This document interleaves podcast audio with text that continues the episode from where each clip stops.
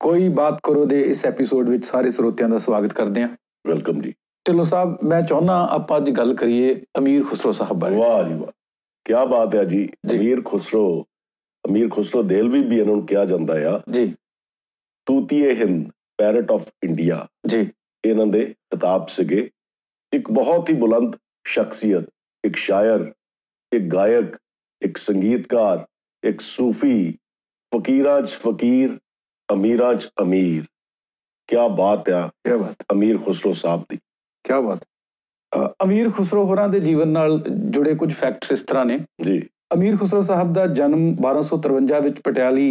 UP ਦੇ ਵਿੱਚ ਹੋਇਆ ਮਾਡਰਨ ਈਟਾ ਜ਼ਿਲ੍ਹਾ ਆ ਯੂਪੀ ਦਾ ਹਾਂਜੀ ਤੇ ਇਹਨਾਂ ਦੇ ਪਿਤਾ ਜੀ ਦਾ ਨਾਮ ਸੈਫੁਦੀਨ ਮਹਿਮੂਦ ਸਾਹਿਬ ਸੀ ਤੇ ਮਾਤਾ ਦਾ ਨਾਮ ਹਜ਼ਰਤ ਬੀਬੀ ਦੌਲਤ ਨਾਜ਼ ਇਹ ਡਾਕਟਰ ਸਾਹਿਬ ਹਜ਼ਰਤ ਬੀਬੀ ਦੌਲਤ ਨਾਜ਼ ਜੀ ਇਹ ਇੰਡੀਅਨ ਸੀਗੀ ਜੀ ਔਰ ਕਈ ਕਹਿੰਦੇ ਆ ਰਾਜਪੂਤ ਘਰਾਣੇ ਤੋਂ ਸੀਗੀ ਜੀ ਵੇਅਰ ਐਸ ਪਿਤਾ ਜੀ ਇਹਨਾਂ ਦੇ ਅਮੀਰ ਖੁਸਰੋ ਜੀ ਦੇ ਜੀ ਉਹ ਟਰਕਿਸ਼ ਸੀਗੇ ਤੁਰਕ ਸੀਗੇ ਜੀ ਸੋ ਇਹਨਾਂ ਦਾ ਜਨਮ 1253 ਈਸਵੀ ਦੇ ਵਿੱਚ ਹੋਇਆ ਜੀ ਜੀ ਤੇ 1325 ਈਸਵੀ ਦੇ ਵਿੱਚ ਇਹ 71 ਸਾਲ ਦੀ ਉਮਰ ਭੋਗ ਕੇ ਫੌਤ ਹੋਏ ਜੀ ਜੀ ਸੋ ਇਹ ਇਹਨਾਂ ਬਾਰੇ ਮ- ਜੋ ਜਾਣਕਾਰੀ ਆ ਮੋਟੀ-ਮੋਟੀ ਔਰ ਪ੍ਰਾਇਮਰੀਲੀ ਜੀ ਡਾਕਟਰ ਸਾਹਿਬ ਇਹਨਾਂ ਨੇ ਪਰਸ਼ੀਅਨ ਚ ਲਿਖਿਆ ਜੀ ਕਹਿੰਦੇ ਨੇ 4 ਲੱਖ ਦੇ ਕਰੀਬ ਅਸ਼ਾਰ ਇਹਨਾਂ ਨੇ ਪਰਸ਼ੀਅਨ ਚ ਲਿਖੇ 4 ਲੱਖ ਜਿਨ੍ਹਾਂ ਵਿੱਚੋਂ ਅੱਜ ਦੀ ਡੇਟ ਚ ਤਕਰੀਬਨ 1 ਲੱਖ ਅਸ਼ਾਰ ਮੌਜੂਦ ਨੇ ਜੀ ਬਾਕੀ ਗਵਾਚ ਚੁੱਕੇ ਨੇ ਇਸ ਤੋਂ ਇਲਾਵਾ ਇਹਨਾਂ ਨੇ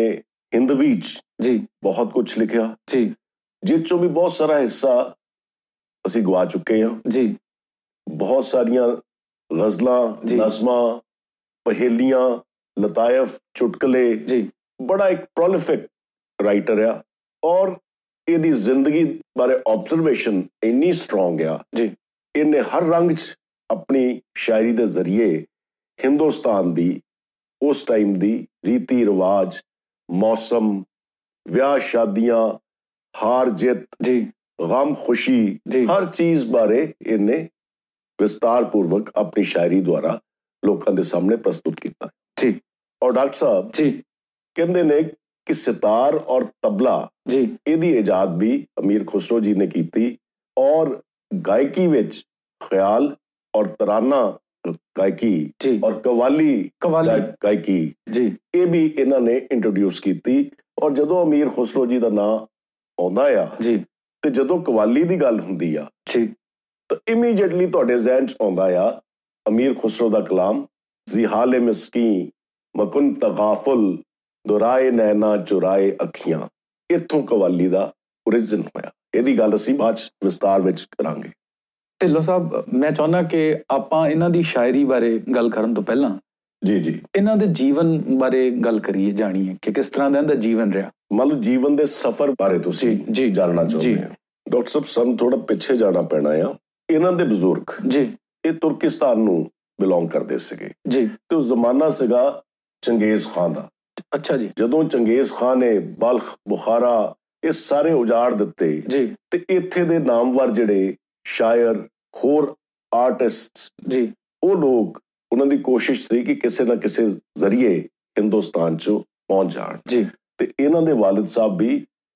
ਇਸੇ ਤਰ੍ਹਾਂ ਹੀ ਹਿੰਦੁਸਤਾਨ 'ਚ ਆਏ ਜੀ ਪਹਿਲਾਂ ਉਹ ਲਾਹੌਰ ਪਹੁੰਚੇ ਜੀ ਔਰ ਫਿਰ ਉਹ ਦਿੱਲੀ ਪਹੁੰਚੇ ਜੀ ਡਾਕਟਰ ਸਾਹਿਬ ਉਸ ਟਾਈਮ ਹਿੰਦੁਸਤਾਨ 'ਚ ਸ਼ਮਸੁਦੀਨ ਤਲਤਮਸ਼ ਦੀ ਹਕੂਮਤ ਸੀ ਜੀ ਤੇ ਅਮੀਰ ਖੁਸਰੋ ਦੇ ਫਾਦਰ ਸਾਹਿਬ ਨੂੰ ਅਲਤਮਸ਼ ਨੇ EMPLOYMENT ਦਿੱਤੀ ਅੱਛਾ ਜੀ ਉਸ ਤੋਂ ਬਾਅਦ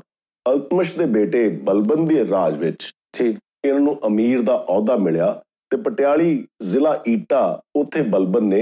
ਇਹਨਾਂ ਨੂੰ ਇੱਕ ਜਗੀਰ ਦਿੱਤੀ ਜੀ। ਜਿੱਥੇ ਕਿ ਅਮੀਰ ਖੁਸਰੋ ਸਾਹਿਬ ਦਾ ਜਨਮ ਹੋਇਆ ਜੀ ਢਿੱਲੋਂ ਸਾਹਿਬ ਇਹ ਵੀ ਕਿਹਾ ਜਾਂਦਾ ਕਿ ਇਹਨਾਂ ਦੀ ਬਹੁਤ ਸਾਰੀ ਪਰਵਰਿਸ਼ ਇਹਨਾਂ ਦੇ ਨਾਨਕੇ ਪਰਿਵਾਰ ਦੇ ਵਿੱਚ ਹੋਈ ਬਿਲਕੁਲ ਦਰੁਸਤ ਹੈ ਡਾਕਟਰ ਸਾਹਿਬ ਜਦੋਂ ਅਮੀਰ ਖੁਸਰੋ 7 ਬਰਸ ਦੇ ਸੀਗੇ ਜੀ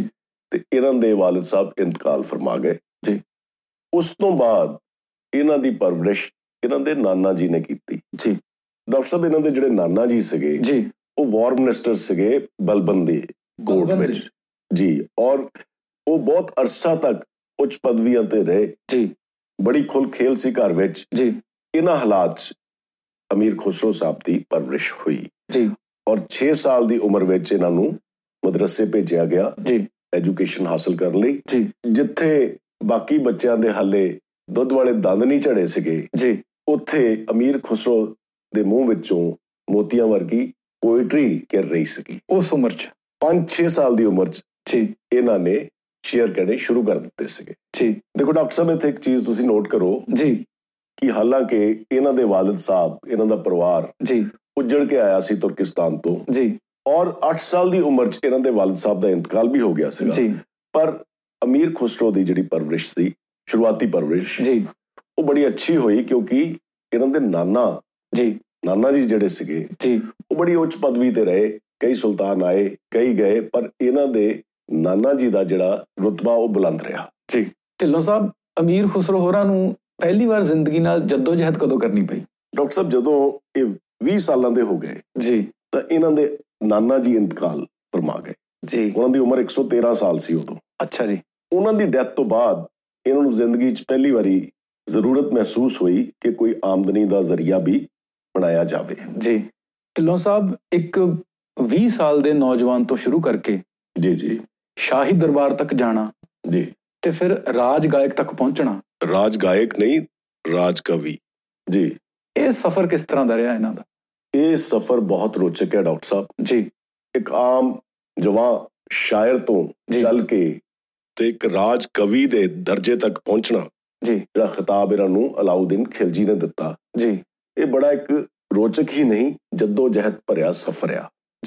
ਢਿੱਲੋਂ ਸਾਹਿਬ ਇਹਦੇ ਬਾਰੇ ਵਿਸਤਾਰਪੂਰਵਕ ਦੱਸੋ ਸਾਨੂੰ ਸ਼ੁਰੂਆਤ ਇਹਨਾਂ ਨੇ ਕੀਤੀ ਸੁਲਤਾਨ ਬਲਬਨ ਦਾ ਭਤੀਜਾ ਕੁਸ਼ਲੀ ਖਾਨ ਸੀਗਾ ਜੀ ਉਹਦੇ ਕੋਲ ਨੌਕਰੀ ਕਰਕੇ ਜੀ ਕੁਸ਼ਲੀ ਖਾਨ ਨੂੰ ਆਮ ਤੌਰ ਤੇ ਲੋਕ ਮਲਿਕ ਛੱਜੂ ਵੀ ਕਹਿੰਦੇ ਸੀਗੇ ਤੇ ਇਹਨੇ ਇੱਕ ਕਸੀਦਾ ਲਿਖ ਦਿੱਤਾ ਝੂਠਾ ਹੀ ਲਿਖਿਆ ਸੀਗਾ ਅਮੀਰ ਖੁਸਰੋ ਨੇ ਜੀ ਫਾਰਸੀ ਚ ਲਿਖਿਆ ਜਿਹਨੂੰ ਪੰਜਾਬੀ ਜੇ ਮੈਂ ਦੱਸਾਂ ਤਾਂ ਕੁਝ ਇਸ ਤਰ੍ਹਾਂ ਸੀ ਕਿ ਨਵੀਂ ਸਵੇਰ ਨੇ ਜੀ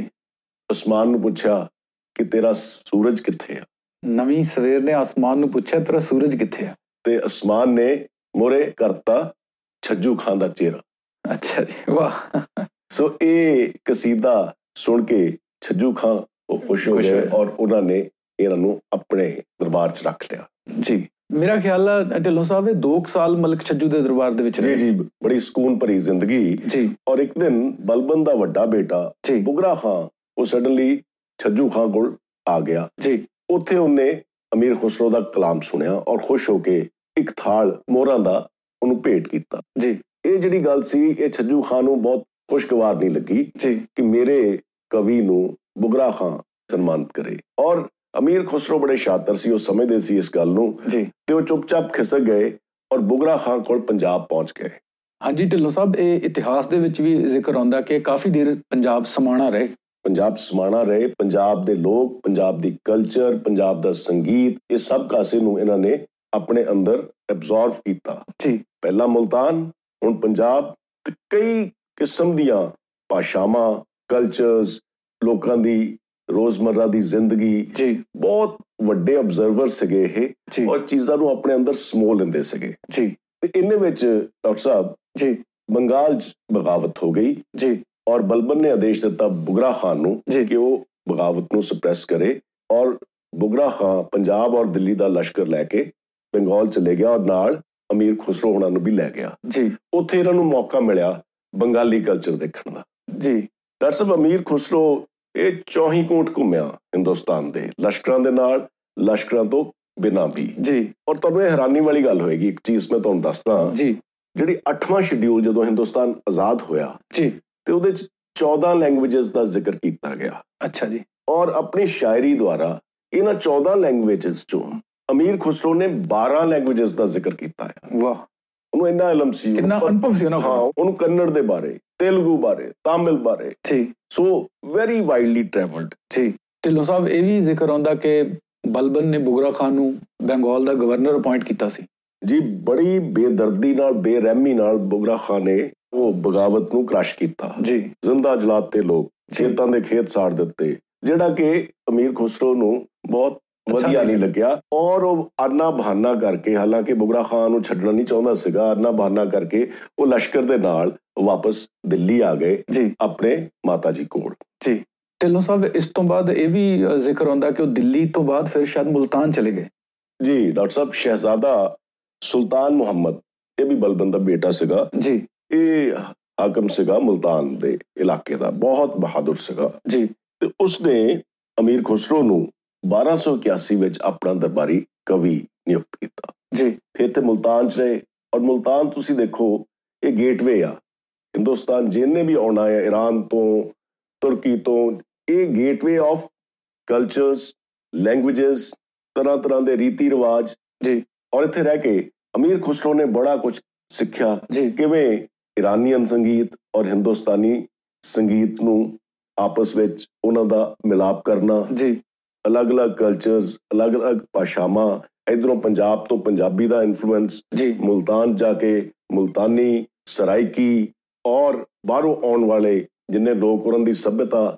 ਉਹਨਾਂ ਦੇ ਸੰਸਕਾਰ ਜੀ ਉਹਨਾਂ ਦੀ ਲੈਂਗੁਏਜ 뮤직 ਰਿਚੁਅਲਸ ਸੋ ਇਹ ਮੁਲਤਾਨ 'ਚ ਜਿਹੜਾ ਉਹਨਾਂ ਦਾ ਰਹਿਣਾ ਸੀਗਾ ਜੀ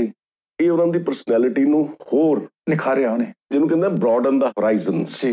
ਢਿੱਲੋਂ ਸਾਹਿਬ ਮੁਲਤਾਨ ਦੇ ਵਿੱਚ ਉਹਨਾਂ ਦਾ ਯਾਦਗਾਰੀ ਕੰਮ ਕਿਹੜਾ ਸੀ ਜਿੱਦਾਂ ਮੈਂ ਅਰਜ਼ ਕੀਤੀ ਆ ਕਿ ਸੰਗੀਤ ਤੇ ਉਹਨਾਂ ਨੇ ਬੜਾ ਕੰਮ ਕੀਤਾ ਇੱਕ ਹਦੀਸ ਆ ਮਨ ਕੁੰਤੋ ਮੌਲਾ ਜੀ ਮਨ ਕੁੰਤੋ ਮੌਲਾ ਇਹਨੂੰ ਨਵੇਂ ਸੰਗੀਤ ਦੇ ਸੱਚ 'ਚ ਢਾਲਿਆ ਜੀ ਅਮੀਰ ਖੁਸਰੋ ਨੇ ਮੁਲਤਾਨ ਵਿੱਚ ਰਹਿ ਕੇ ਔਰ ਅੱਜ ਵੀ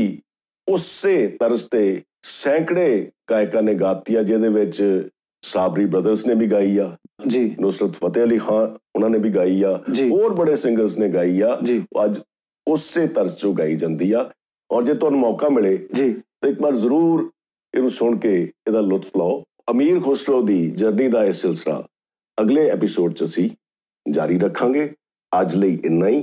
ਫਿਰ ਮਿਲਾਂਗੇ ਗਰ ਖੁਦਾ ਲਾਇਆ